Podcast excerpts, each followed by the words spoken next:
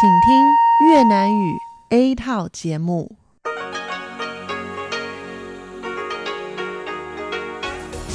Đây là đài phát thanh quốc tế Đài Loan RTI.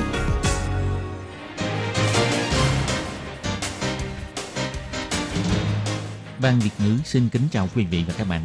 Đây là chương trình Việt ngữ Đài phát thanh RTI được truyền đi từ Đài Loan.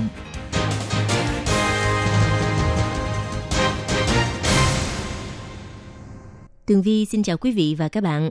Chào mừng các bạn đến với chương trình phát thanh Việt ngữ Đài RTI. Các bạn thân mến, hôm nay là thứ Bảy, ngày 2 tháng 3 năm 2019, tức là 26 tháng 1 âm lịch năm kỷ hợi. Chương trình Việt ngữ của Đài RTI hôm nay sẽ được mở đầu bằng bản tin thời sự Đài Loan. Tiếp theo là phần chuyên đề, sau đó là các chuyên mục, tiếng hoa cho mỗi ngày, theo dòng thời sự, và cuối cùng sẽ được khép lại bằng chuyên mục Thế hệ trẻ Đài Loan. Trước tiên, xin mời quý vị và các bạn cùng theo dõi nội dung tóm lược của bản tin thời sự Đài Loan. Triển lãm Hoa Lan quốc tế Đài Loan tại thành phố Đài Nam thu hút đông đảo khách tham quan. Số lượng người tham quan lễ hội Hoa Đăng Bình Đông trong một ngày lập kỷ lục cao mới là năm thứ năm liên tiếp vượt 10 triệu lượt người. Dịch tả lợn châu Phi tác động đến giá cả thịt lợn Trung Quốc. Hồ Nhật Nguyệt khô cạn do lượng mưa giảm, có nguy cơ trở thành hạn hán. Ứng dụng TikTok bị Ủy ban Thương mại Quốc tế Mỹ phạt 5,7 triệu USD do vi phạm thu thập trái phép họ tên, email và địa chỉ của trẻ em dưới 13 tuổi. Và cuối cùng là bắt được một nhóm lao động bất hợp pháp tại một cơ sở giết mổ ở khu Vạn Hoa, thành phố Đài Bắc. Sau đây xin mời các bạn cùng theo dõi nội dung chi tiết.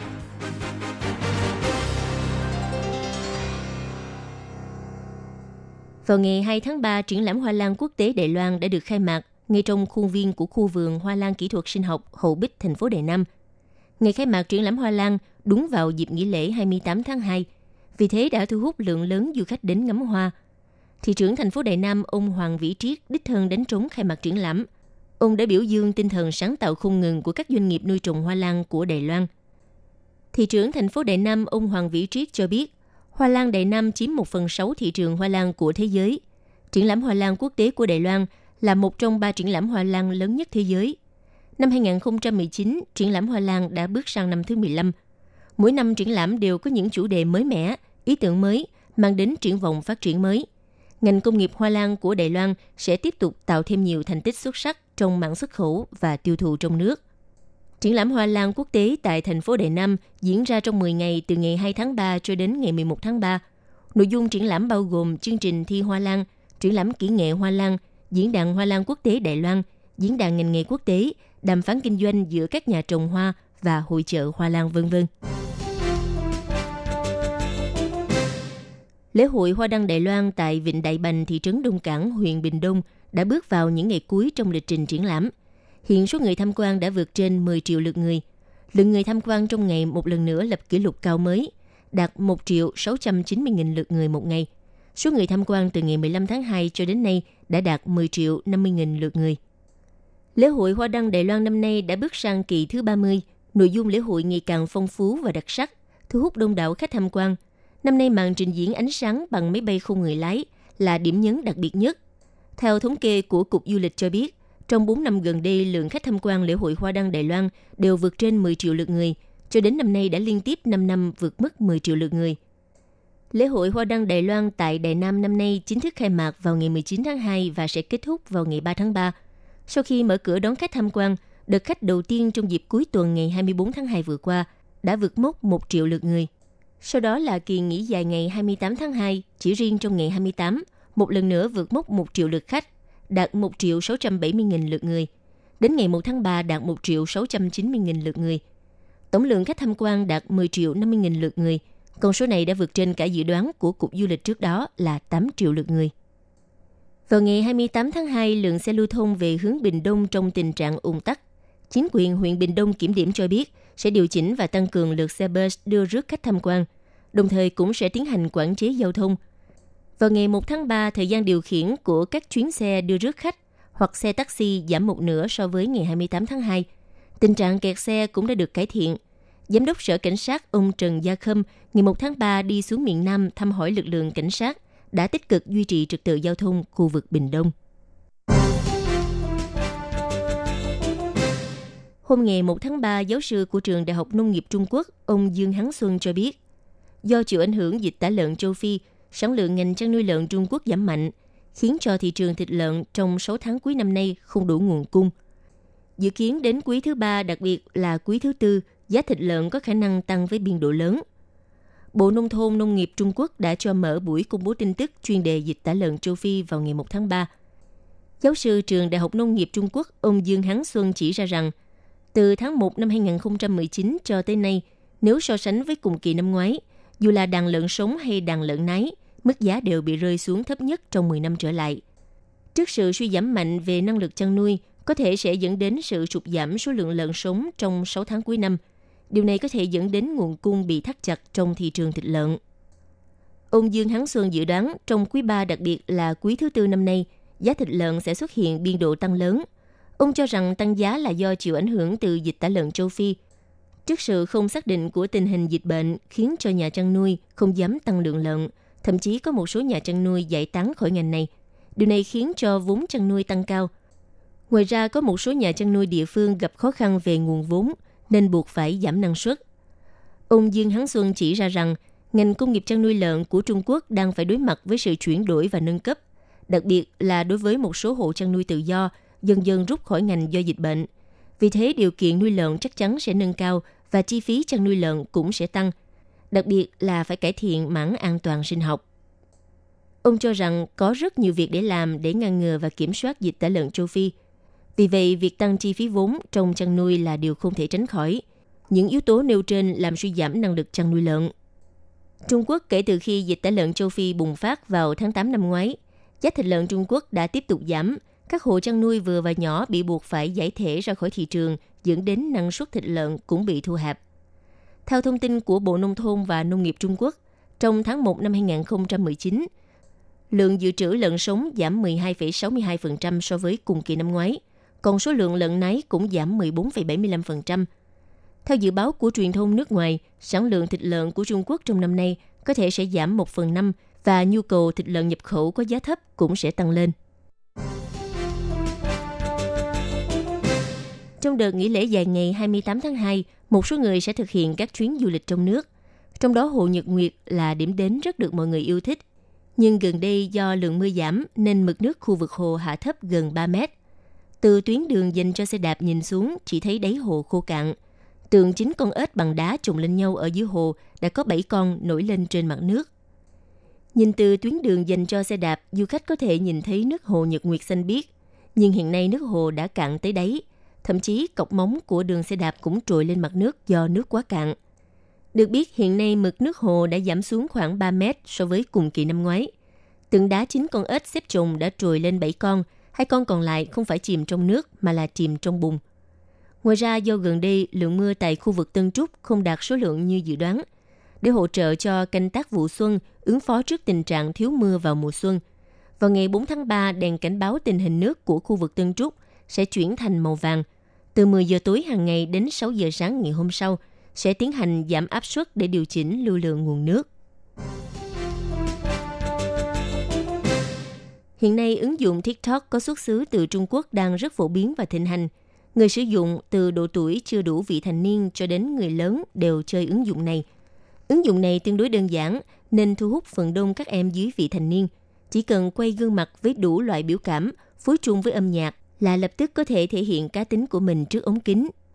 Ước tính năm 2018 có khoảng 500 triệu người sử dụng TikTok trên toàn thế giới – nhưng hiện nay có thông tin cho rằng TikTok bị Ủy ban Thương mại Quốc tế Mỹ phạt 5,7 triệu USD do vi phạm thu thập trái phép họ tên email và địa chỉ của trẻ em dưới 13 tuổi. Đây là hành vi xâm phạm quyền riêng tư trẻ em. Hiện ở Đài Loan cũng có nhiều người sử dụng TikTok. Thông tin này thu hút sự quan tâm của các đoàn thể thanh thiếu niên. Quỹ Liên minh Phúc lợi trẻ em đánh giá cho biết, cho dù là kênh video trên mạng hay app di động, nếu doanh nghiệp muốn lấy và sử dụng thông tin cá nhân của trẻ em – đều phải được sự đồng ý của phụ huynh. Đồng thời, cha mẹ cũng nên giáo dục cho con em quan niệm đúng đắn về quyền riêng tư cá nhân, như thế mới giảm được tình trạng bị rò rỉ thông tin như hiện nay. Khi biết thông tin cá nhân của trẻ em có thể bị rò rỉ, nhiều phụ huynh cho biết sẽ tăng cường giáo dục con em. Quỹ Liên minh Phúc lợi trẻ em cũng nêu ra rằng trẻ em thường dùng thẻ tín dụng của phụ huynh để lên mạng mua các loại game. Vì thế, Ủy ban Liên minh Phúc lợi trẻ em kêu gọi doanh nghiệp nên tăng cường quản lý khâu kiểm tra các thanh toán mạng. Vừa qua, Sở Di dân Đài Loan sau khi nhận được thông tin tố giác có một cơ sở giết mổ đang sử dụng lao động nước ngoài trái phép, đã lập tức đến hiện trường và bắt được 22 lao động nước ngoài bỏ trốn, làm việc phi pháp tại cơ sở giết mổ khu vực Vàng Hoa, thành phố Đài Bắc. Trong đó có hai người quốc tịch Indonesia, 20 người quốc tịch Việt Nam làm công việc giết mổ và vận chuyển gà vịt. Đội chuyên cần thành phố Đài Bắc cho biết, do cơ sở giết mổ này có 5 tầng lầu, bên trong có 14 di chuyển sản xuất, lại nằm gần khu vực sông, nên nhằm tránh gây thương vong trong quá trình truy bắt, đội chuyên cần đã huy động 119 nhân viên bảo vệ toàn bộ khu vực. Hiện tại sẽ căn cứ theo luật pháp Đài Loan để áp dụng các biện pháp cưỡng chế trục xuất khỏi Đài Loan đối với nhóm người này. Cơ sở giết mổ trên có đủ điều kiện tuyển lao động nước ngoài theo quy định của Bộ Lao động, nhưng họ đã không thông qua con đường tuyển dụng hợp pháp mà sử dụng lao động nước ngoài quá hạn cư trú hoặc bỏ trốn. Theo phía điều tra cho biết, họ không loại trừ khả năng có sự tiếp tay của một công ty môi giới phi pháp. Trong lần truy bắt này không phát hiện có du khách Việt Nam bỏ trốn theo chuyên án Quang Hồng xảy ra vào tháng 12 năm ngoái. Sở Di dân cho biết hiện tại đã bắt được 95 du khách và vẫn còn 53 người chưa rõ tung tích. Luật hôn nhân đồng giới đã được Viện Hành chính Đài Loan thông qua vào ngày 21 tháng 2 vừa qua – Luật này được đặt tên là Luật thi hành văn bản giải thích hiến pháp số 748 của Viện Tư pháp. Theo đó, các cặp đôi đồng giới được áp dụng các điều khoản về hôn nhân thuộc luật dân sự.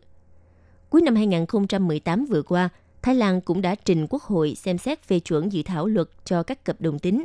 Như vậy, Đài Loan và Thái Lan đều trở thành đầu tàu của châu Á trong lĩnh vực hôn nhân đồng giới.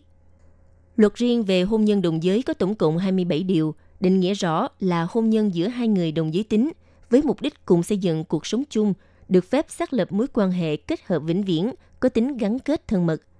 Về quyền lợi và nghĩa vụ được áp dụng luật dân sự, bao gồm người tròn 18 tuổi có thể xây dựng quan hệ hôn nhân, không áp dụng cụm từ vợ chồng mà thay thế bằng cụm từ hai bên. Quyền thừa kế tài sản cũng được áp dụng điều khoản về chế độ tài sản và thừa kế của vợ chồng theo luật dân sự, được hưởng các quyền lợi có trách nhiệm thực hiện các nghĩa vụ liên quan như hôn nhân thông thường. Nhưng về phần nhận con nuôi thì theo luật này bắt buộc phải nhận con nuôi có quan hệ máu mủ với một trong hai bên, mà không được nhận con nuôi hoàn toàn không có quan hệ máu mủ với cả hai bên. Đối với quan hệ hôn nhân đồng giới, trừ điều 995 của luật dân sự, các vấn đề khác như hủy bỏ hôn nhân đồng giới, hủy bỏ quyền cha mẹ, quyền giám hộ và tiền chu cấp đều có thể áp dụng luật dân sự – Ngoài ra cũng được phép áp dụng các quy định pháp luật ngoài luật dân sự, ví dụ như quy định về nộp bảo hiểm hưu trí theo vợ hoặc chồng, quy định về khai báo thuế chung giữa vợ và chồng vân vân. Bộ Pháp vụ cũng nhấn mạnh đây là sự sửa đổi tối đa nếu vẫn còn khiếm khuyết thì lần sau sẽ tiếp tục sửa đổi. Luật này dự kiến bắt đầu thi hành từ ngày 24 tháng 5 năm nay, phù hợp với thời hạn quy định theo văn bản giải thích hiến pháp của Hội đồng thẩm phán. Tiếp theo sẽ trình lên Viện lập pháp thẩm nghị.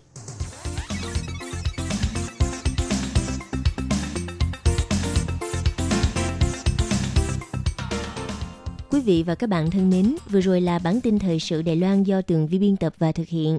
Xin cảm ơn sự chú ý lắng nghe của các bạn. Xin chào quý vị và các bạn thính giả. Chương trình phát thanh tiếng Việt của Đài Phát thanh Quốc tế Đài Loan LTI được truyền thanh 3 buổi tại Việt Nam, mỗi buổi phát một tiếng đồng hồ. Buổi phát chính vào lúc 9 giờ đến 10 giờ tối hàng ngày giờ Việt Nam qua tần số SW 9625 kHz với sóng dài 31 m. Buổi phát lại lần một vào hôm sau 6 giờ đến 7 giờ sáng giờ Việt Nam qua tần số SW 11655 kHz với sóng dài 25 m. Buổi phát lại lần hai vào hôm sau 6 giờ đến 7 giờ tối giờ Việt Nam qua tần số SW 15350 kHz với sóng dài 19 m. Ngoài ra tại Gia Nghĩa, Vân Lâm, Đài Nam có thể đón nghe chương trình phát thanh tiếng Việt qua tần số MW 1422 kHz vào lúc 7 giờ đến 8 giờ tối hàng ngày, giờ Đài Loan và đón nghe chương trình phát lại sáng 10 giờ đến 11 giờ hàng ngày, giờ Đài Loan qua tần số MW 1422 kHz. Xin mời quý vị và các bạn tiếp tục đón nghe nội dung chương trình hôm nay. Đây là đài phát thanh quốc tế Đài Loan RTI truyền thanh từ Đài Loan. Mời các bạn theo dõi bài chuyên đề hôm nay. Minh Hà xin kính chào quý vị và các bạn. Hôm nay trong 5 phút chuyên đề, mời quý vị theo dõi bài viết nói chuyện trước tác động của biến đổi khí hậu, thiên nhiên giáng những đòn trả đũa năm ngoái đã khiến các quốc gia bị thiệt hại hơn 100 tỷ đô la Mỹ do thiên tai. Theo thống kê, năm 2018 là một năm lập mức cao nóng kỷ lục thứ tư trên thế giới.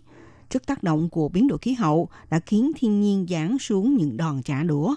Theo báo cáo của cơ đốc Christian Egg, một tổ chức nhân đạo của Anh Quốc, năm ngoái thế giới bị thiệt hại hơn 100 tỷ đô la Mỹ do các thiên tai mang lại.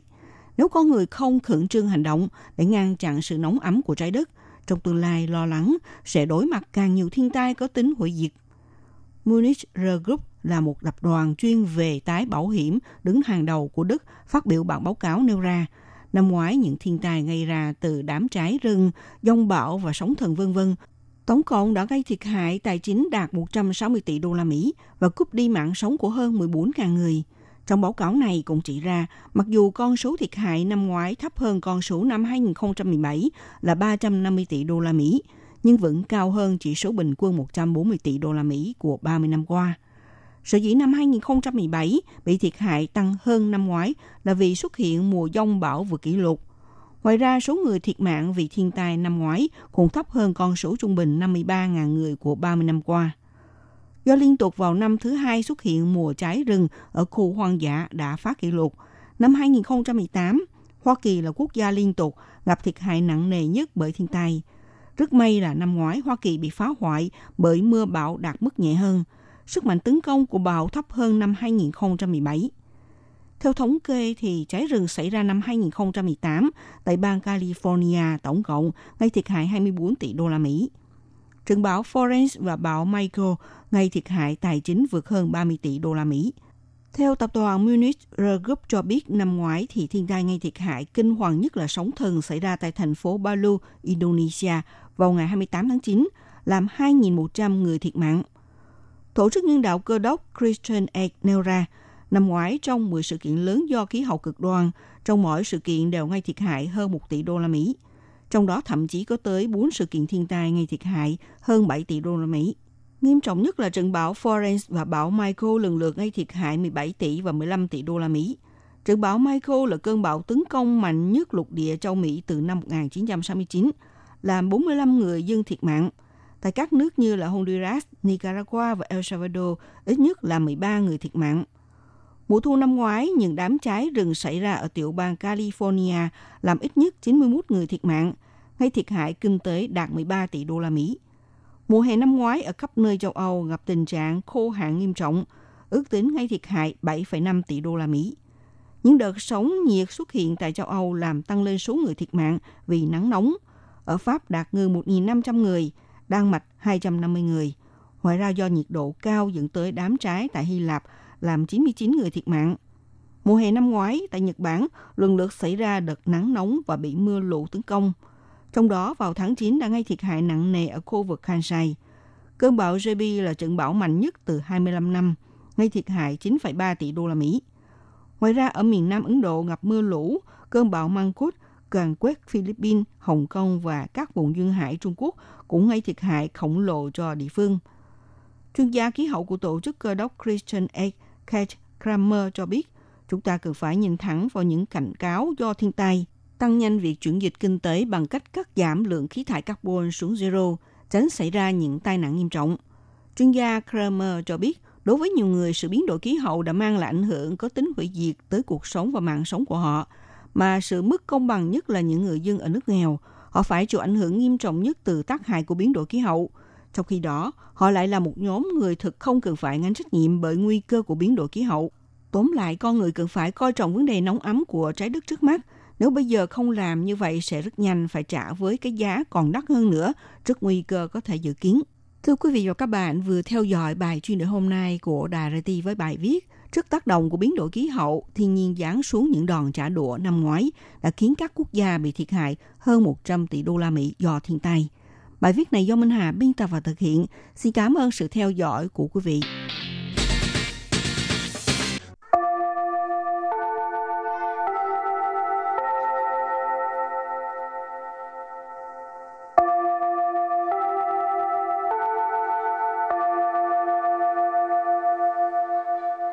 Xin mời quý vị và các bạn đến với chuyên mục Tiếng Hoa cho mỗi ngày do Lệ Phương và Thúy Anh cùng thực hiện.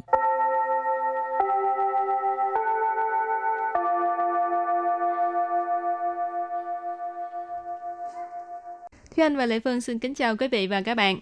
Chào mừng các bạn đến với chuyên mục Tiếng Hoa cho mỗi ngày ngày hôm nay. Hôm nay mình học về cái gì? Hôm nay mình sẽ học về những từ có liên quan đến ẩu đả hoặc là đánh nhau thì nó có hơi hướng bạo lực một tí xíu. học từ thôi nha các bạn, không phải khuyến khích đâu nha. từ thôi chứ không có cái hành động nha các bạn. Rồi hôm nay mình học hai câu. Câu thứ nhất, có rất nhiều vụ ẩu đả là đều do hai bên gai mắt nhau. Và câu thứ hai, nhưng thực ra cả hai bên là không có thù oán gì cả. Đó, và bây giờ thì à, chúng ta lắng nghe cô giáo đọc hai câu mẫu này bằng tiếng Hoa nhé. 很多斗殴事件都是互看不顺眼，其实双方根本无冤无仇。 Thế anh xin giải thích câu mẫu đầu tiên. 很多斗殴事件都是互看不顺眼。斗殴 Tô ố nghĩa là ẩu đả. 事件 Sự kiện là sự kiện. Ở đây mình dịch là vụ việc. thì hình tố Tô Âu sư kiện có rất là nhiều vụ ẩu đả. Tô sư Tô sư nghĩa là đều là. Hù Hù là, ở đây chỉ là hù xiang, tức là hai bên qua lại với nhau. Hù xiang là một cái từ dùng để chỉ là hai bên uh, làm những hành động có mang tính là có qua có lại. Khan bù xuân 眼。 Xuân dền là nhìn có vẻ ưa nhìn. Bú xuân dền nghĩa là không ưa nhìn, nhìn là thấy gai mắt. Cho nên hu khanh bú xuân dền là cả hai bên đều nhìn đối phương không vừa ý, không vừa lòng. Và sau đây mời các bạn cùng lắng nghe cô giáo đọc lại câu mẫu này bằng tiếng Hoa. 很多斗殴事件都是互看不顺眼。很多斗殴事件都 是互看不顺眼。 Câu này có nghĩa là có rất nhiều vụ ẩu đả đều là do hai bên gai mắt nhau. Và câu thứ hai, nhưng thực ra cả hai bên chẳng có thù oán gì cả. 其实双方根本无冤无仇。 Bây giờ à, Lệ Phương xin giải thích câu 2 ha. 其实 Chỉ sử, chỉ sử có nghĩa là thực ra. Xoang phăng Xoang phăng tức là hai bên. Cân bản Cân bản có nghĩa là hoàn toàn ha. Ú yuan ú chầu Ú yuan ú chầu có nghĩa là không có thù oán gì cả. Ú tức là không. Yuan có nghĩa là oán, còn à, chầu tức là thù. Ú duyên, ú trấu có nghĩa là không có thù oán gì hết. Và sau đây chúng ta lắng nghe cô giáo đọc câu mẫu này bằng tiếng Hoa nhé. 其实双方根本无冤无仇。其实双方根本无冤无仇。 Câu mẫu thứ hai nghĩa là nhưng thực ra cả hai bên chẳng có thù oán gì cả. Thì hai câu mẫu của ngày hôm nay đều là những từ nói về bạo lực. Nhưng mà trong cái ngữ cảnh của hai câu này thì có nghĩa là hai bên thực ra không thù không oán nhưng mà có lẽ là vì một cái xích mích nho nhỏ nào đó mà nhìn không vừa mắt nhau cho nên xảy ra ẩu đả. Lê Phương thì tưởng tượng ra cái à, băng nhóm xã hội đen. Đi trên đường nhìn cái Nhìn cái gai mắt cái là đánh Nhìn- nhau à. nhìn gai mắt là phải đắng. Ok, và bây giờ mình bước sang phần từ vựng mở rộng ha.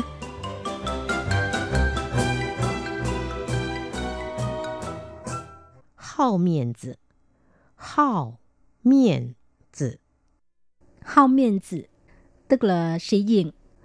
Miên tử tức là khuôn mặt. 逞强，逞强， Sần chẳng nghĩa là gắn gượng. Ở đây ý chỉ là khi mà mình ờ, yếu đuối hoặc là mình không đủ sức để làm một việc gì đó nhưng mà mình cũng không muốn nhận sự giúp đỡ của người khác thì mình tỏ ra là gắn gượng cố gắng tỏ ra là mình mạnh đủ sức mạnh hoặc là mạnh mẽ để mà từ chối sự giúp đỡ của người khác. Trung thủ Trung thủ Trung thủ có nghĩa là xung đột. Và tiếp sau đây, chúng ta hãy cùng đặt câu với từ vựng mở rộng. Từ đầu tiên là hao miễn tử. Ở đây chữ hào nhưng mà mình phải đọc là hao Tiếng Hán Việt mình gọi là háo. 他是一个好面子的人，大家都不喜欢他。Câu này có nghĩa là anh ấy là một người rất là sĩ diện, hoặc là rất là thích sĩ diện. Cho nên mọi người đều không thích anh ấy.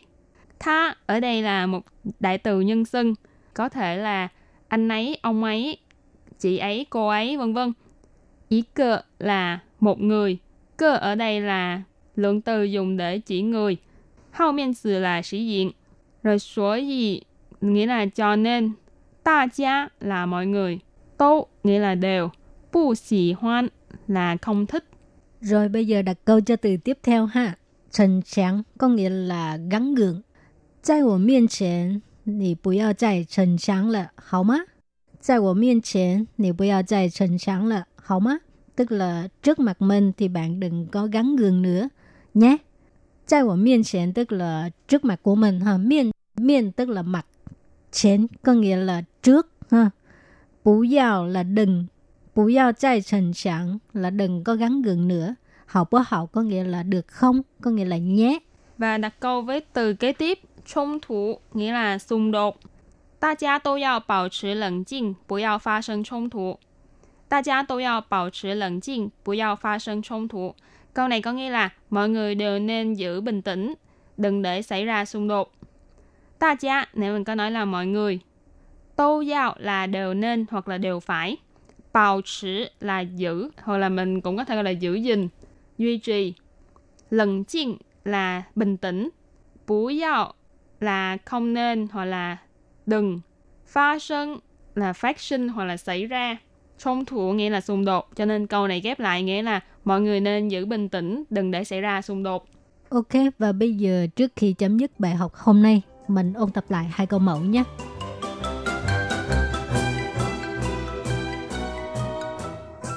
Đầu Âu Tô ô nghĩa là ẩu đả. Sự kiện Sự kiện là sự kiện. Ở đây mình dịch là vụ việc. Thì hình tố tô ô sự kiện có rất là nhiều vụ ẩu đả. Đâu sự Tô sự nghĩa là đều là. Hù Khan Bú Xuân Yển Bú xuân dền nghĩa là không ưa nhìn, nhìn là thấy gai mắt. Cho nên hu khanh bú xuân dền là cả hai bên đều nhìn đối phương không vừa ý, không vừa lòng. Và sau đây mời các bạn cùng lắng nghe cô giáo đọc lại câu mẫu này bằng tiếng Hoa. 很多斗殴事件都是互看不顺眼。 Câu này có nghĩa là có rất nhiều vụ ẩu đả đều là do hai bên gai mắt nhau. Và câu thứ hai, nhưng thực ra cả hai bên chẳng có thù oán gì cả. 其实双方根本无冤无仇。其实 Chỉ sử, chỉ sử có nghĩa là thực ra. 双方 Xoan phan, tức là hai bên. Cân bẩn Cân bẩn có nghĩa là hoàn toàn ha. Ú yuan ú chầu Ú yuan ú chầu có nghĩa là không có thù oán gì hết. Và sau đây chúng ta lắng nghe cô giáo đọc câu mẫu này bằng tiếng Hoa nhé. Chỉ sự song phong cân bẩn ú yuan ú chầu Câu mẫu thứ hai nghĩa là nhưng thực ra cả hai bên chẳng có thù oán gì cả. Và vừa rồi cũng đã khép lại chuyên mục tiếng Hoa cho mỗi ngày ngày hôm nay. Cảm ơn sự chú ý lắng nghe của quý vị và các bạn. Thân ái chào tạm biệt và hẹn gặp lại. Bye bye! Bye bye!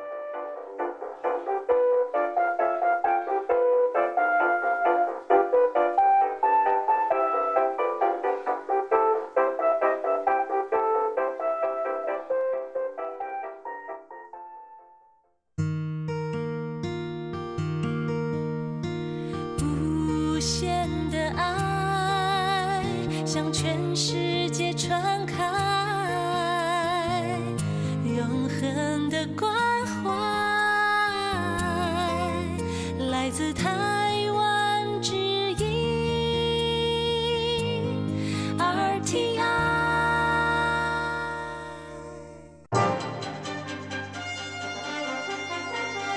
Quý vị đang đón nghe chương trình Việt ngữ Đài RTI truyền thanh từ Đài Loan.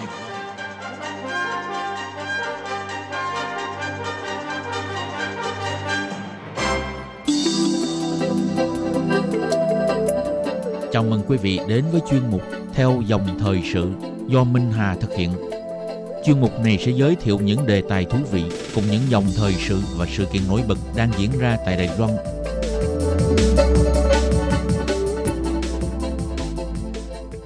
Minh Hà xin kính chào quý vị và các bạn.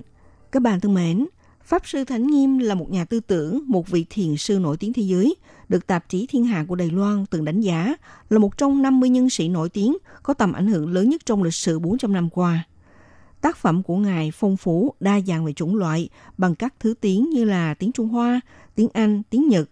Ngoài ra, thiền sư Thánh Nghiêm cũng nhận được nhiều giải thưởng như là giải thưởng Văn nghệ Trung Sơn, giải học thuật Trung Sơn và nhiều giải thưởng do các giới trong xã hội phong tặng. Trong lòng người Đài Loan, tên tuổi của Thánh Nghiêm không chỉ được biết đến là vị đại tôn sư có tâm hồn và nhân cách cao đẹp, mà những bài học về giá trị, lý tưởng sống của Ngài đã đi vào đời sống của người dân như một giá trị vĩnh hằng, là tấm gương sáng người cho hậu thế. Cách đây 8 năm là thời điểm Pháp Sư Thích Thánh Nghiêm đã xả báo an tường thu thần thị tịch vào ngày 3 tháng 2 năm 2009, cũng nhằm ngày là mùng 8 tháng Giêng năm kỷ sửu. Để kỷ niệm vị đại tôn sư có đức hạnh cao thượng, trong chương mục theo dòng thời sự của ngày hôm nay, Minh Hà sẽ giới thiệu đến các bạn cuộc đời sự nghiệp và đạo hạnh của Pháp Sư Thánh Nghiêm, vị thiền sư vô cùng đáng kính. Mời các bạn cùng đón nghe nha.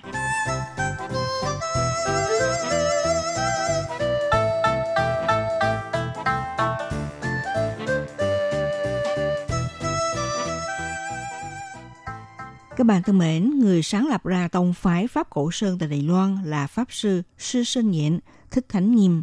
Ngài đã xả báo an tường, thu thần thị tịch vào lúc 4 giờ chiều ngày 3 tháng 2 năm 2009, nhằm ngày mùng 8 tháng Giêng năm kỷ sửu, hưởng thọ 80 tuổi. Lúc sanh tiền, Ngài để lại di chúc rằng, sau khi Ngài viên tịch không đăng cáo phó, không lập bi mộ, không xây tháp, không thờ cúng, không đúc tượng, sau khi trà tỳ thì không lưu giữ xá lợi và hậu sự của Ngài, không dùng hình thức tang lễ để tổ chức mà chỉ tổ chức uh, niệm Phật Di Đà, cùng nhau kết duyên miền tịnh độ. Lên đường chỉ treo một bức thư pháp viết bốn chữ tịch diệt vi lạc để khích lệ tinh thần Phật tử. Không nhận vòng hoa, lễ đối, lễ nghi phải vô cùng đơn giản, không lãng phí nhưng trang nghiêm. Phải nói là vào thời bây giờ, Ngài đã thâu thần thị tịch để lại niềm kính tiếc khôn nguôi trong lòng tăng tục tứ chúng đệ tử. Đối với thính chúng, thì Hòa Thượng thị tịch không những giúp cho mọi người tham dự một Phật sự trang nghiêm, một lần thể hiện cuối cùng của Hòa Thượng, mà còn giúp cho mọi người học được một khóa học vô cùng quý giá về sự sống chết. Và trong di ngôn của Ngài có thể nói là Kim Chỉ Nam không riêng gì cho Pháp Cổ Sơn, mà còn là bài học cho tín đồ tăng tục tu học một đời. Ngài Thánh Nghiêm là nhà thiền học duy nhất trong nền Phật giáo Đài Loan trong cùng một lúc kế thừa tông pháp của hai dòng thiền, Lâm Tế và Đào Động. Cho nên học giả và chuyên gia nghiên cứu tôn phái cùng tôn vinh Ngài Thánh Nghiêm là vị thiền sư uy tín nhất đương đại. Trong suốt cuộc đời thì Ngài nỗ lực hết mình để truyền bá và chia sẻ Phật Pháp.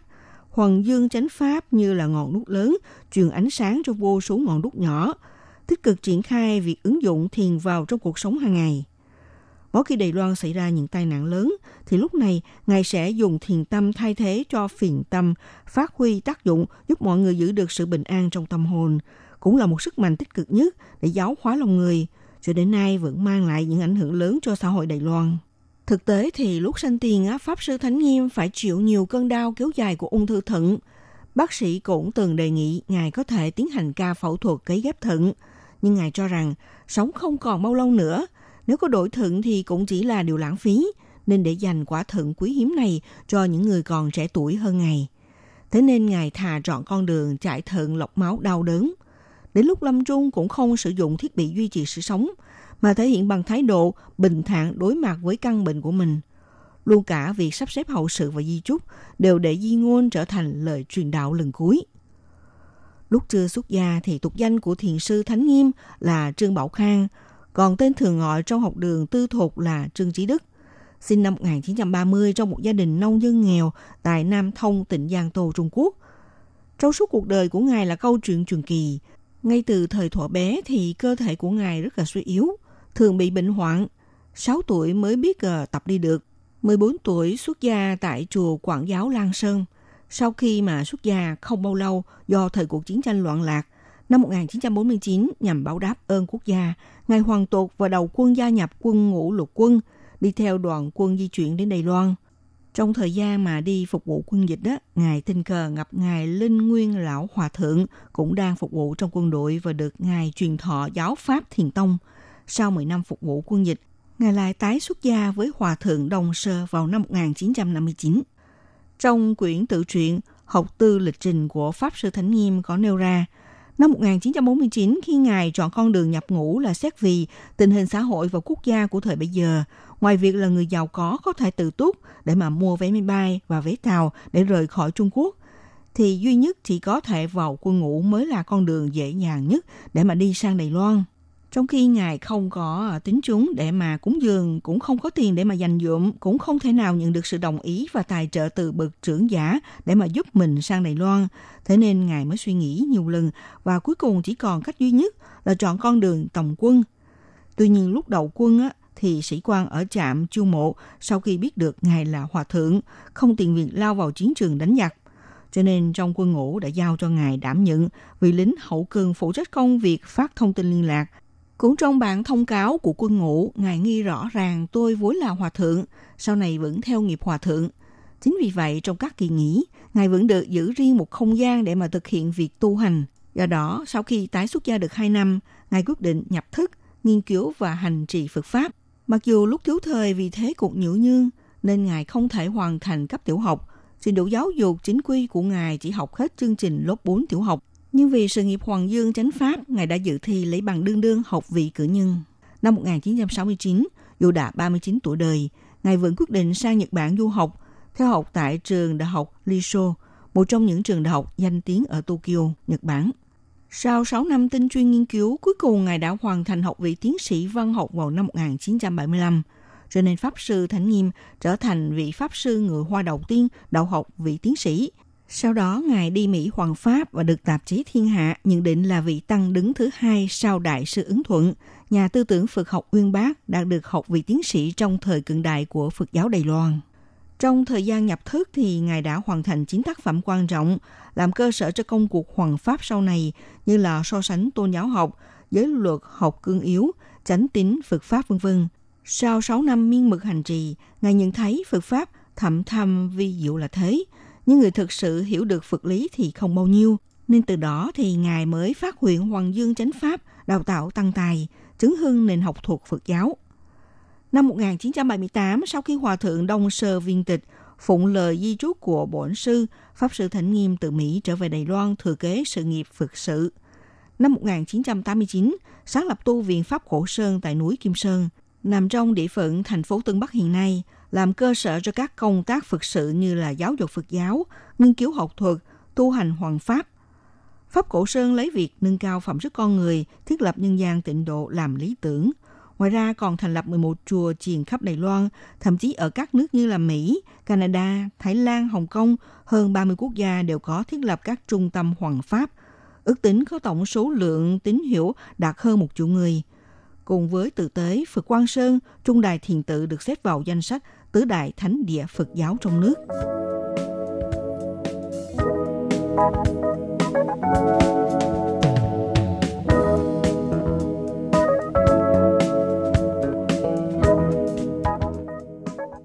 Các bạn thân mến, các bạn đang theo dõi chương mục theo dòng thời sự của Đài Phát thanh RT. Hôm nay mình hãy giới thiệu đến các bạn nhân vật nổi bật trong nền Phật giáo Đài Loan, đó là Pháp Sư Thánh Nghiêm, Sinh Dễ Phạ Sư một trong những bậc danh tăng có ảnh hưởng rất lớn không những đối với Phật giáo Đài Loan mà còn đối với nền học thuật Phật giáo. Với kiến thức uyên thâm về thiền, phương pháp tu tập hiện tại và kinh nghiệm tu tập phong phú, Ngài đã kết hợp phương pháp thiền mặt chiếu của phái Tạo Động và phương pháp thiền thoại đầu của phái Lâm Tế, trở thành pháp môn thiền đặc sắc, được lấy tên là Pháp Cổ Thiền. Mục đích là để phát triển và mở rộng một pháp môn thiền có thể thích nghi với tất cả mọi tầng lớp. Hàng năm thì Ngài thường vân du các nơi từ Âu, Á đến Mỹ Châu để mà giảng dạy và hướng dẫn thiền tập, cũng như thường xuyên chủ trì các khóa tu Phật thức, thiền thức cho hàng triệu Phật tử trên khắp thế giới, nhằm xóa bỏ sự ngăn cách giữa các dân tộc, làm cho con người xích lại gần nhau hơn, gieo mầm cho những hạt giống hòa bình trên thế giới, cùng nhau hướng đến một mục tiêu, lập nên một cõi nhân gian tịnh độ. Ngoài ra, à, bất kể là giảng dạy về triết lý Phật giáo hoặc là hiện tượng xã hội, Pháp Sư Thánh Nghiêm đều thể hiện tầm nhìn rộng mở và tấm lòng bao dung từ bi, vị tha của nhà tu hành theo Phật giáo. Đặc biệt là Ngài ủng hộ quyền bình đẳng giới trong hôn nhân. Từ năm 2000, trên tờ báo Dân Sinh, Ngài đã phát biểu bài văn với tiêu đề Từ quan niệm tứ an để xem xét vấn đề hôn nhân đồng giới. Trong đó nêu ra, hiện tượng về quan hệ đồng giới dần dần trở thành là chuyện công khai sự thật trong xã hội – có một số người lo lắng xu hướng này đều có vì vậy mà diễn biến ngày một trở nên quyết liệt. Tại đây thì tôi không muốn bình luận tới vấn đề đồng tính có được bình thường hay không. Tuy nhiên nếu có cân nhắc từ cơ cấu xã hội thì trong một cơ cấu gia đình, chế độ một vợ một chồng mới là nguồn gốc và sức mạnh tạo nên sự ổn định cho xã hội. Chúng ta có thể nhìn từ bốn khía cạnh bao gồm an tâm, yên thân, an bề gia thức, an cư lạc nghiệp để mà cân nhắc. Nếu là người đồng tính, đích thực có thể thực hiện đúng theo cái gọi là tứ an này Tôi thấy được có nhiều người đồng tính, họ đều rất xuất sắc, rất hiền lành, lương thiện, đều có nhiều biểu hiện nổi bật trong các ngành nghề, có thể nói là những người có chất lượng. Chúng yêu thương nhau, sống chung với nhau, thậm chí kết hôn làm thay đổi cơ cấu gia đình, kết hợp theo hai giới tính khác nhau. Vậy, gia nghiệp, tinh thần và thể xác của họ có thể cảm thấy ổn định hay không? Nếu như có thể, thì không có chuyện gì mà không thể chấp nhận cho cuộc hôn nhân đồng giới này ngày 3 tháng 12 năm 2016, đang lúc dự thảo luật bình đẳng hôn nhân ngay sự tranh cãi quyết liệt trong xã hội Đài Loan. Thậm chí có thiểu số nhân sĩ lấy danh nghĩa tôn giáo đưa ra nhiều ngôn luận cực đoan. Thì tại tu viện Pháp Cổ Sơn lại đem bài viết trên của Pháp Sư Thánh Nghiêm chia sẻ với mọi người, trở thành một bài viết được chia sẻ cực hot trên mạng. Ngoài ra, cho dù trong suốt cuộc đời Pháp Sư Thánh Nghiêm rất say đắm nghiên cứu Phật Pháp và coi việc hoàng Pháp là sứ mệnh của mình, khi nhắc đến các tôn giáo khác, Thậm chí đối với những người theo thuyết vô thần, Ngài đều thể hiện tấm lòng khoan dung, tinh thần độ lượng. Nhà văn Lưu Đại Nhiệm tự cho mình là người theo thuyết vô thần, từng viết bài tưởng niệm phong cách cao thượng của Pháp Sư Thánh Nghiêm. Nêu ra hai người từng có cuộc trò chuyện trong một chương trình truyền hình. Pháp Sư không những không dùng lời lẽ tấn công thuyết vô thần, cũng không có sử dụng Phật Pháp để biện cãi, mà chỉ nói câu, lý luận của anh rất đúng, nhưng tôi sợ rằng đối với những người sống gian khổ trên thế gian, có dễ giàu gì mà chấp nhận. Sau khi thu hình xong thì thậm chí Pháp Sư còn nắm lấy tay nhà văn mà nói, này anh biết đấy, trong Phật Pháp tối cao cũng có cái thuyết vô thần luận đấy. Điểm độc đáo nhất của Pháp Sư Thánh Nghiêm khi thực hiện hoàng Pháp đó là đặt trọng điểm lấy ngôn ngữ và quan điểm của con người thời nay để mà truyền bá Phật Pháp, lần lượt đề xuất các phong trào văn hóa xã hội để cổ vũ mọi người hướng thiện, làm việc thiện, giữ gìn đạo đức xã hội, bảo vệ môi trường, như là bảo vệ môi trường tâm hồn, phong trào vận động trái tim năm bốn, trong đó nổi bật nhất là phong trào thực hiện tâm luật luân, bao gồm luân lý gia đình, luân lý cuộc sống, luân lý học đường, luân lý bảo vệ môi trường tự nhiên, luân lý công sở, luân lý giữa các dân tộc, hướng dẫn con người thời nay những quan điểm và phương pháp cụ thể khả thi. Nói tóm lại, Pháp Sư Thánh Nghiêm là một vị học giả, một nhà tư tưởng lỗi lạc, nổi tiếng khắp thế giới, thường được mời tham dự các hội thảo học thuật trên thế giới – từ năm 1990, cứ khoảng 2 đến 3 năm ngài tổ chức một hội nghị Phật giáo quốc tế, lấy truyền thống Phật giáo và xã hội hiện đại làm chủ đề, quy tụ rất nhiều vị học giả Phật học lỗi lạc trên thế giới cũng như là các vị lãnh tụ tôn giáo như Đức Đạt Lai Lạt Ma, Đức Giáo Hoàng, lãnh tụ Hồi giáo Trung Đông vân vân cùng nhau thảo luận, nghiên cứu tìm cách đem Phật pháp vào cuộc sống hiện đại của nhân loại, dùng từ bi và trí tuệ của đạo Phật tìm phương pháp hòa giải giữa các dân tộc, thúc đẩy nền hòa bình thế giới, bảo vệ môi trường tự nhiên. Mặc dù công việc Phật sự rất bận rộn, nhưng Ngài cũng đã biên tập, trước tác hàng trăm tác phẩm. Trong đó, trên 100 tác phẩm được dịch ra tiếng Nhật, tiếng Anh để phổ biến khắp nơi trên thế giới. Các bạn thân mến, chuyên mục theo dòng thời sự giới thiệu đến các bạn cuộc đời sự nghiệp và đạo hạnh của Pháp Sư Thánh Nghiêm. Đến đây cũng xin được khép lại nhé. Minh Hà xin kính chào tạm các bạn. Hẹn gặp lại các bạn vào buổi phát kỳ sau.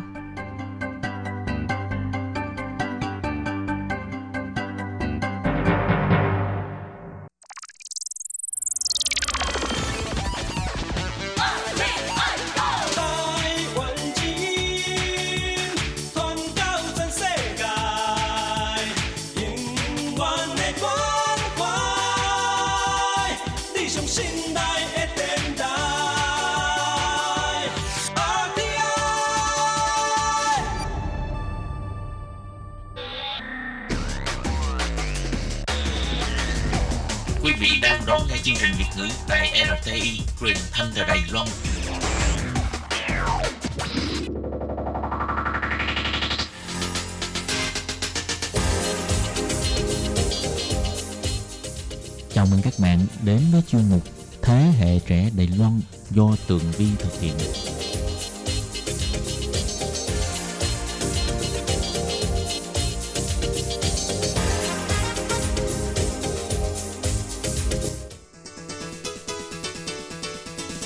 Hello, Tường Vi xin chào quý vị và các bạn. Chào mừng các bạn trở lại với chuyên mục Thế hệ trẻ Đài Loan để nắm bắt được những thông tin vui nhộn và trẻ trung nhất.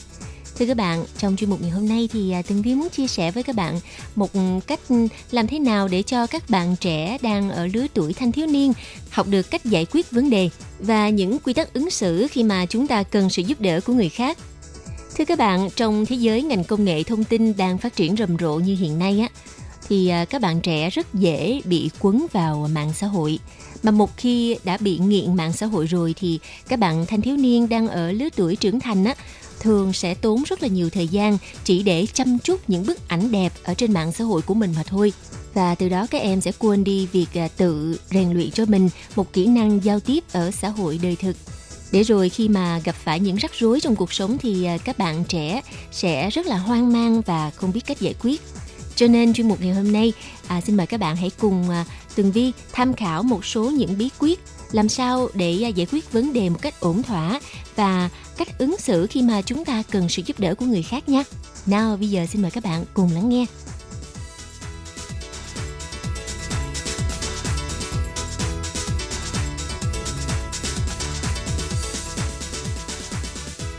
Các bạn biết không, giải quyết vấn đề đó là một kỹ năng mà tất cả chúng ta đều cần phải có ở trong cuộc sống. Và hầu hết thì các vấn đề phức tạp ở trong ờ, đời thường hay là trong công việc hàng ngày nó đều có thể giải quyết được, chỉ cần là chúng ta thay đổi cái cách suy nghĩ của mình về vấn đề đó mà thôi. Theo Tường Vi á, thì ờ, cuộc sống nó là một chuỗi màu sắc thi vị với đủ cung bậc cảm xúc. Không biết các bạn có cùng ờ, suy nghĩ như Tường Vi hay không? Và các bạn có phát hiện ra một điều rằng những câu nói hay, thú vị đôi khi mà chúng ta bắt gặp được hay là chúng ta lượm lặt ở đâu đó thường sẽ gợi cho chúng ta rất là nhiều chiêm nghiệm. Bởi vì thường á, những câu nói hay á, là sự đúc kết từ trải nghiệm thực tiễn của một người nào đó. Nhân vật đó có thể là những người nổi tiếng nhưng mà cũng có khi là chính các bạn sẽ tìm ra được những câu nói hay cho riêng mình. Vì vậy các bạn có đồng ý với Tường Vi rằng á, việc đọc và học hỏi những điều hay, những ờ, phương châm sống có ích và những triết lý sống đã được đúc kết chính là món quà tinh thần không của cải nào có thể trao đổi được. Theo các chuyên gia tâm lý cho rằng, hầu hết các vấn đề phức tạp ở trong cuộc sống hay là trong công việc hàng ngày á đều có thể giải quyết bằng à, một giải pháp đơn giản. Đó là bạn chỉ cần thay đổi suy nghĩ và thay đổi cách tiếp cận vấn đề đó mà thôi. Hôm nay thì Tường Vi sẽ chia sẻ với các bạn à, một câu chuyện về hai viên sỏi.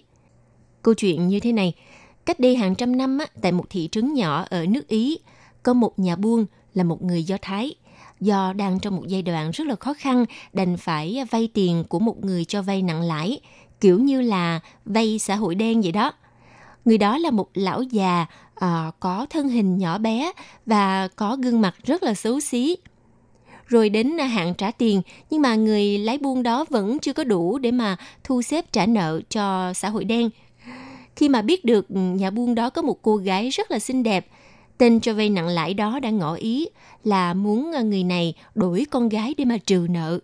Sau khi nghe tin này thì à, cô gái vô cùng lo sợ, còn người cha thì cảm thấy rất là khó khăn để đưa ra quyết định. Bởi vì chủ nợ có hình hài rất là xấu, một người mà chỉ cần nhìn thôi cũng cảm thấy sợ rồi, nói chi là đến việc kết hôn hay là ăn đời ở kiếp với nhau. Sau khi chủ nợ nhận ra sự chần chừ của hai cha con, thế là ông đã lập tức đề nghị một trò chơi mà theo ông á sẽ là công bằng cho cả hai. Trò chơi đó là bốc thăm mây rủi. Thế là ông chủ nợ đã lấy ra hai viên sỏi, một viên sỏi trắng và một viên sỏi đen cho vào một chiếc túi. Theo ý của ông ấy thì nếu người con gái bốc được viên sỏi màu đen á, thì khoản nợ sẽ được xóa sạch và cô gái phải à, kết hôn với ông ấy. Còn nếu bốc được một viên sỏi màu trắng thì khoản nợ vẫn được xóa, tuy nhiên cô ấy sẽ không phải kết hôn với chủ nợ. Lúc đó cô gái đã tinh ý nhận ra là tên chủ nợ này Momo đã lấy cả hai viên sỏi màu đen bỏ vào túi. Thế nhưng đến lúc bị dồn vào chân tường rồi thì cô không thể mà không bốc sỏi. Thưa các bạn, câu chuyện tới đây thì theo phản ứng tự nhiên á, bất cứ ai cũng sẽ có ba lựa chọn. Lựa chọn đầu tiên là nếu à, cô chọn phải viên sỏi màu đen thì cô sẽ trở thành vợ của chủ nợ và cha của cô sẽ được à, xóa nợ. Lựa chọn thứ hai, nếu cô chọn phải viên màu trắng thì cô không cần phải kết hôn với ờ, chủ nợ và nợ của cha cô vẫn được xóa hết. Nhưng lựa chọn thứ ba, nếu cô từ chối chọn một trong hai viên sỏi thì cha cô sẽ bị vào tù. Đứng trước sự lựa chọn khó khăn như vậy thì cô gái người Do Thái đã tìm ra một cách xử lý vô cùng tuyệt vời, vừa có thể cứu cha mình, vừa có thể tự giải cứu chính bản thân khỏi tình trưởng giả xảo quyệt đó. Lúc đó cô gái đưa tay vào chiếc túi và rút ra một viên sỏi. Nhưng không để cho mọi người kịp nhìn thấy, cô lóng ngóng làm rơi nó xuống con đường, vốn mà rải đầy sỏi, và nó ngay lập tức bị lẫn mất giữa vô số các viên sỏi khác. Cô à, lập tức nói, ôi, làm thế nào bây giờ, tôi vụng về quá. Nhưng à, không sao, nếu mà ngài nhìn vào viên sỏi còn lại trong túi, ngài sẽ biết màu của viên sỏi mà tôi đã chọn là màu gì. Thưa các bạn, tất nhiên viên sỏi còn lại sẽ là màu đen và như vậy thì viên sỏi cô gái đã chọn phải là màu trắng phải không nào? Và khi đó thì ờ, tên trưởng giả đã không thể nào thừa nhận sự ăn gian của mình và buộc phải xóa nợ cho gia đình người nông dân một cách vô điều kiện như đã hứa.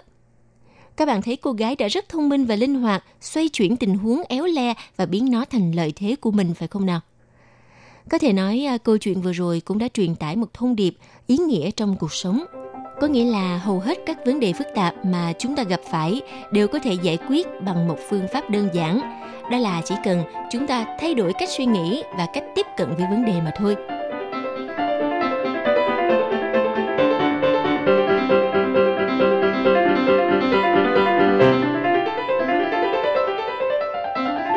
Câu chuyện vừa rồi rất thú vị phải không nào? À, tuy nhiên á, nếu những vấn đề ở trong cuộc sống chúng ta không thể giải quyết được bằng chính bản thân mình thì à, đòi hỏi chúng ta phải à, cần sự giúp đỡ của người khác phải không nào?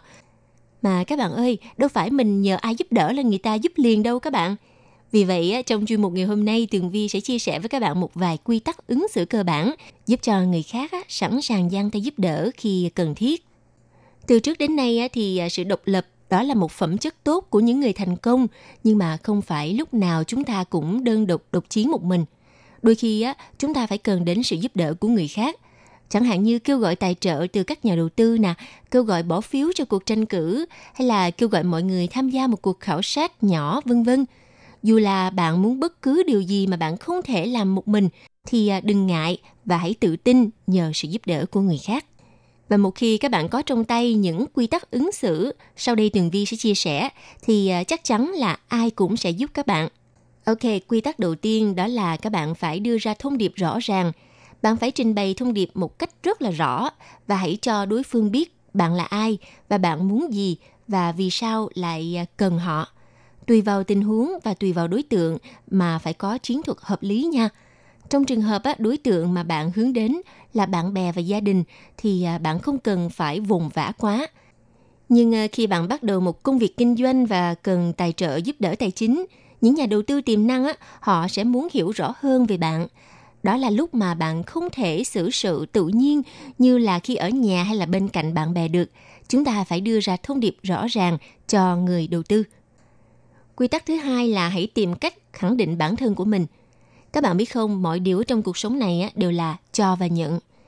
Nếu như bạn yêu cầu ai đó cho bạn, thì bạn phải chứng minh rằng bạn sẽ cho họ lại một thứ gì đó tương đương với giá trị mà người ta đã cho mình.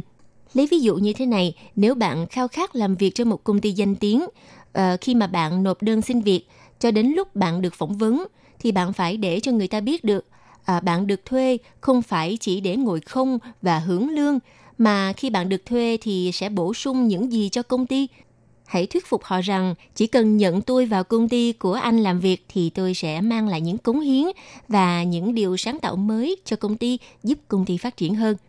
Tuy nhiên thỉnh thoảng bạn cũng sẽ bị từ chối, nhưng mà hãy đến với những ai biết trân trọng bạn và khiến những người từ chối bạn phải hối hận. Thì các bạn, quy tắc thứ ba đó là hãy hiểu rõ đối phương. Một khi mà bạn yêu cầu người khác giúp đỡ, đặc biệt là thông qua các phương tiện trung gian như là email, thì bạn phải xem xét kỹ tin nhắn xem có phù hợp với những quan điểm và tiêu chuẩn của đối phương hay không. Bạn phải tìm hiểu thật kỹ người mà bạn sẽ tiếp chuyện, vì một số người rất là khắc khe, thậm chí là khắc khe trong từng chi tiết nhỏ nhất. Ví dụ như thế này, bạn à, cần có một cuộc hẹn với nhà tuyển dụng, nhưng mà bạn lại quên ký tên vào cuối bài – Thế là họ sẽ cho rằng bạn thiếu kỹ năng giao tiếp cơ bản và họ chắc chắn sẽ quên luôn cuộc hẹn của bạn. Và nội dung tin nhắn thì chúng ta cần thể hiện sự quan tâm đối với người nhận. Nếu như họ có cảm giác bạn cũng gửi cái tin nhắn như vậy cho nhiều người khác, thì họ sẽ không màng tới việc hồi âm. Bí quyết thứ tư đó là hãy dùng sự thành thật. Chắc các bạn cũng đã từng nghe câu, kim trong bọc lâu ngày cũng sẽ lòi ra. Không thành thật thì sớm muộn rồi thì mọi người cũng sẽ phát giác mà thôi – Đặc biệt là đối với những người từng trải, á, họ thừa sức nhận ra sự khác biệt giữa một người thành thực và một người giả dối. Mà các bạn cũng biết đó, giấu giếm á, nó chỉ mang lại lợi ích tức thời mà thôi. Đến một ngày nào đó sẽ phản bội bạn bằng cách này hay là cách khác. Hơn nữa, bạn không chịu nói ra sự thật thì những người xung quanh á, cũng chả biết phải giúp đỡ bạn như thế nào. Và bí quyết cuối cùng đó là kỹ năng làm sao nhắc khéo để đối phương không lơ là với yêu cầu của bạn. Đây là một kỹ năng giao tiếp tối quan trọng, giúp cho việc nhờ cậy trở nên dễ dàng hơn. Chẳng hạn khi mà kết thúc lá thư xin việc á, thì hãy nói rằng bạn rất mong nhận được sự hồi âm từ các nhà quản lý. Đây là dấu hiệu cho thấy bạn thực sự cần công việc đó. Chìa khóa để thành công là bạn không được dồn dập nha. Đừng bao giờ viết câu là làm ơn cho tôi xin việc vân vân vân, trừ khi đối phương là bạn thân hay là gia đình của mình. Nếu không thì bạn sẽ thất bại ngay. Thay vào đó là hãy nói câu như thế này, Tôi mong mỏi được biết liệu mình có thể đồng hành cùng bạn hay không. Còn lại thì cứ để mọi thứ xảy ra một cách tự nhiên. Vâng thưa các bạn, theo như Tường Vi thì nhận sự giúp đỡ của người khác cũng là một cách để trưởng thành bản thân mình. Có câu là không biết thì dựa cột mà nghe, đây cũng là một cách đó là nhận sự giúp đỡ của người khác. À, các bạn trẻ có nhiều khi á, nghĩ rằng mình là một người có năng lực rất là giỏi và mình rất là độc lập, không cần sự giúp đỡ của ai khác. Tường Vi nghĩ rằng quan niệm này á, à, là rất là sai lệch. Bởi vì chúng ta không phải là thần thánh, chúng ta chỉ là những con người bình thường. Mà nếu là người bình thường rồi thì có lúc sẽ gặp sai và có lúc sẽ gặp phải những vấn đề rắc rối mà một mình mình không thể giải quyết được, cần đến sự giúp đỡ của nhiều người. Vì vậy, Tường Vi có một lời khuyên với các bạn trẻ là một khi mà chúng ta cần đến sự hỗ trợ của người khác á, thì chúng ta nên chân thành và thành thật để người khác hiểu được rằng bạn đang muốn gì và à, cần giải quyết những vấn đề như thế nào. Đừng bao giờ sợ rằng nếu mà chúng ta nói hết ra rồi thì người khác sẽ nghĩ rằng à, à cô bé này hay cậu bé này là một người không thông minh là một người không có năng lực như là người ta tưởng ngược lại, khi mà bạn nhận sự giúp đỡ của những bậc tiền bối và bạn thể hiện lòng chân thành của mình ờ, cảm tạ những gì mà người ta giúp mình và tiếp thu những kiến thức mà những người đã đi trước truyền lại cho mình, đó là một tài sản quý báu để chúng ta trưởng thành từng ngày. Và những người mà giúp đỡ chúng ta luôn luôn tôn trọng, bởi vì người ta biết được rằng đây là một người đáng để giúp và người đó chắc chắn sẽ giúp đỡ lại mình khi mình cần sự hỗ trợ. Thưa các bạn, chuyên mục ờ, Thế hệ trẻ Đài Loan ngày hôm nay á à, với đề tài là những bí quyết ứng xử, làm sao để giải quyết được vấn đề và nhận được sự giúp đỡ của người khác. Hy vọng rằng sẽ có giá trị tham khảo cho các bạn trẻ. Và chuyên mục ngày hôm nay xin được tạm dừng tại đây. Một lần nữa xin cảm ơn sự chú ý lắng nghe của các bạn. Hẹn gặp lại trong chuyên mục tuần sau cũng vào giờ này nha. Bye bye. Hộp thư ban Việt ngữ Vietnamese Service PO Box 123 gạch ngang 199 Taipei 11199 còn thư từ của thính giả Việt Nam, xin gửi đến hộp thư số 104 Hà Nội, Việt Nam. Số máy phát 886 2 2885 2254